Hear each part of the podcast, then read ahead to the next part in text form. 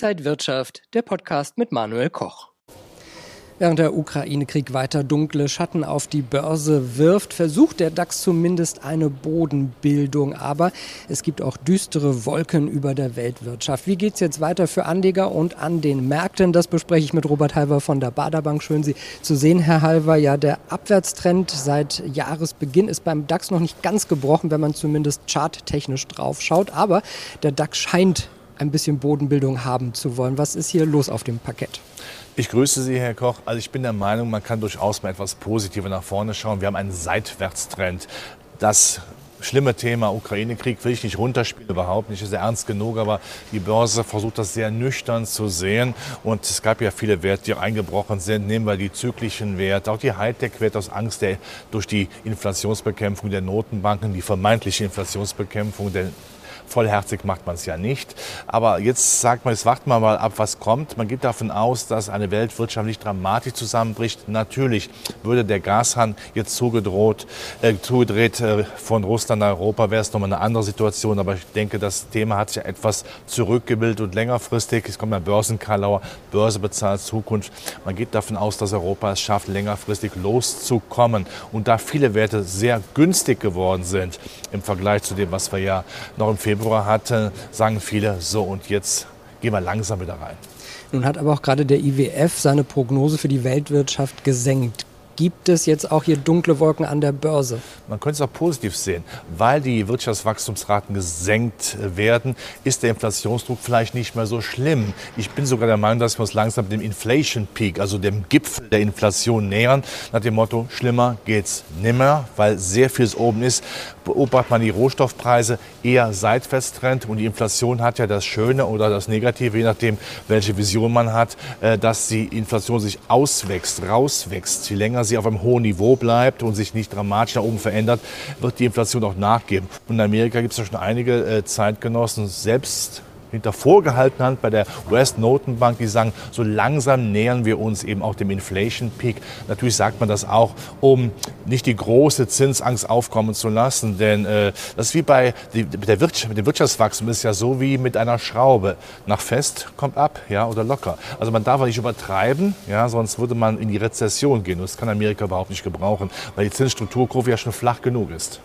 Ja, ein Mitglied der US-Notenbank Bullard hat sich dafür ausgesprochen, die Leitzinsen dieses Jahr bis zu 3,5 Prozent auf 3,5 Prozent zu erhöhen. Das wäre ja schon ein enormer Schritt. Ist das gut, um gegen die Inflation vorzugehen, aber schlecht für die Aktienmärkte?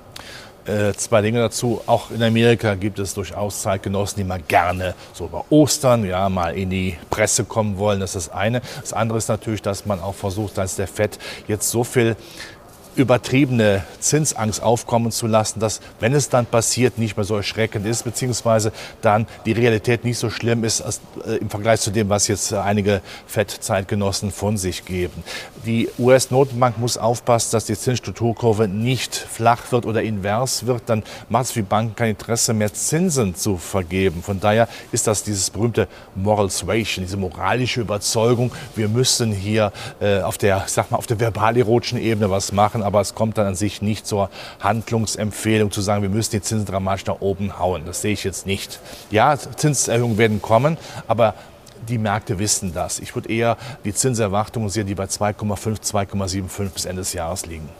Schauen wir mal kurz auf Gold. Äh, Gold ist ja durch die Ukraine-Krise, durch den Krieg gestiegen, aber konnte die 2000er Marke pro Feinunze Dollar äh, nicht halten, nicht nachhaltig halten. Nun sehen einige Experten Gold bei 2175 Dollar noch in diesem Jahr. Glauben Sie, dass das jetzt vielleicht Einstiegschancen sind und dass Gold Chancen in diesem Jahr hat? Eines meiner Lieblingsvolkslieder ist Gold und Silber lieb ich sehr, kann es auch gut gebrauchen. Gold ist für mich immer ein Dauerbrenner. Gold gibt sich für mich nicht den typischen Zeitpunkt, jetzt müssten wir Gold kaufen.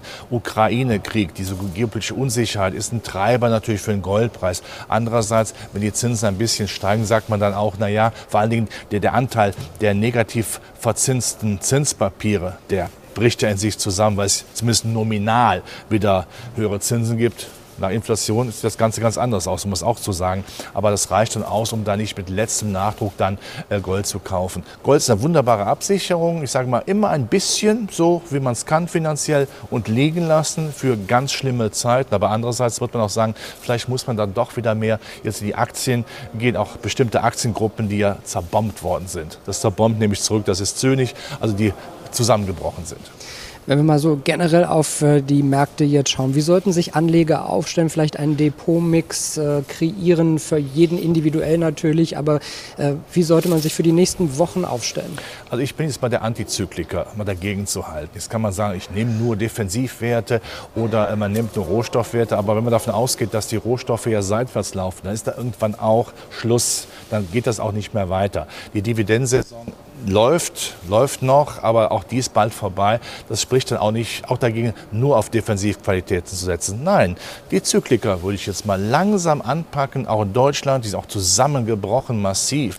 Beispielhaft eine BASF, aber auch andere Maschinenbauer, Chemietitel, Automobilwerte, Zuliefer, wo man wieder reingehen kann, weil man davon ausgeht, naja, die sind so billig, da ist es einiges eingepreist. Und vergessen wir bitte auch nicht die Hightech-Werte. Es gibt ja in Amerika berühmte, berühmte berühmte Hightech-Fonds, die ja seit der Spitze Februar des Jahres um 75 Prozent eingebrochen sind.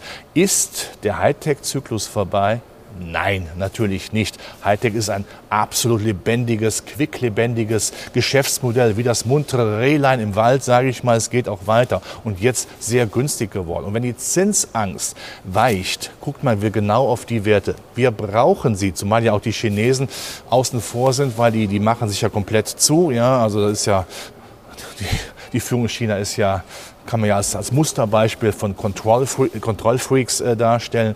Da guckt man schon gerne wieder auf die Hightech-Werte der westlichen Welt. Also antizyklisch, westliche Welt, leider Asien durch den Zentral, das Zentralgestirn Chinas, die alles zumachen, halte ich nicht für interessant. Bleiben wir in der westlichen Welt, nehmen wir die Zykliker bei uns und die Hightech-Werte in Amerika sagt Robert Haver von der Baderbank. Danke Ihnen für Ihre Einschätzungen und danke Ihnen, liebe Zuschauer und Anleger, fürs Interesse. Bleiben Sie gesund und munter. Alles Gute. Und wenn euch diese Sendung gefallen hat, dann abonniert gerne den Podcast von Inside Wirtschaft und gebt uns ein Like.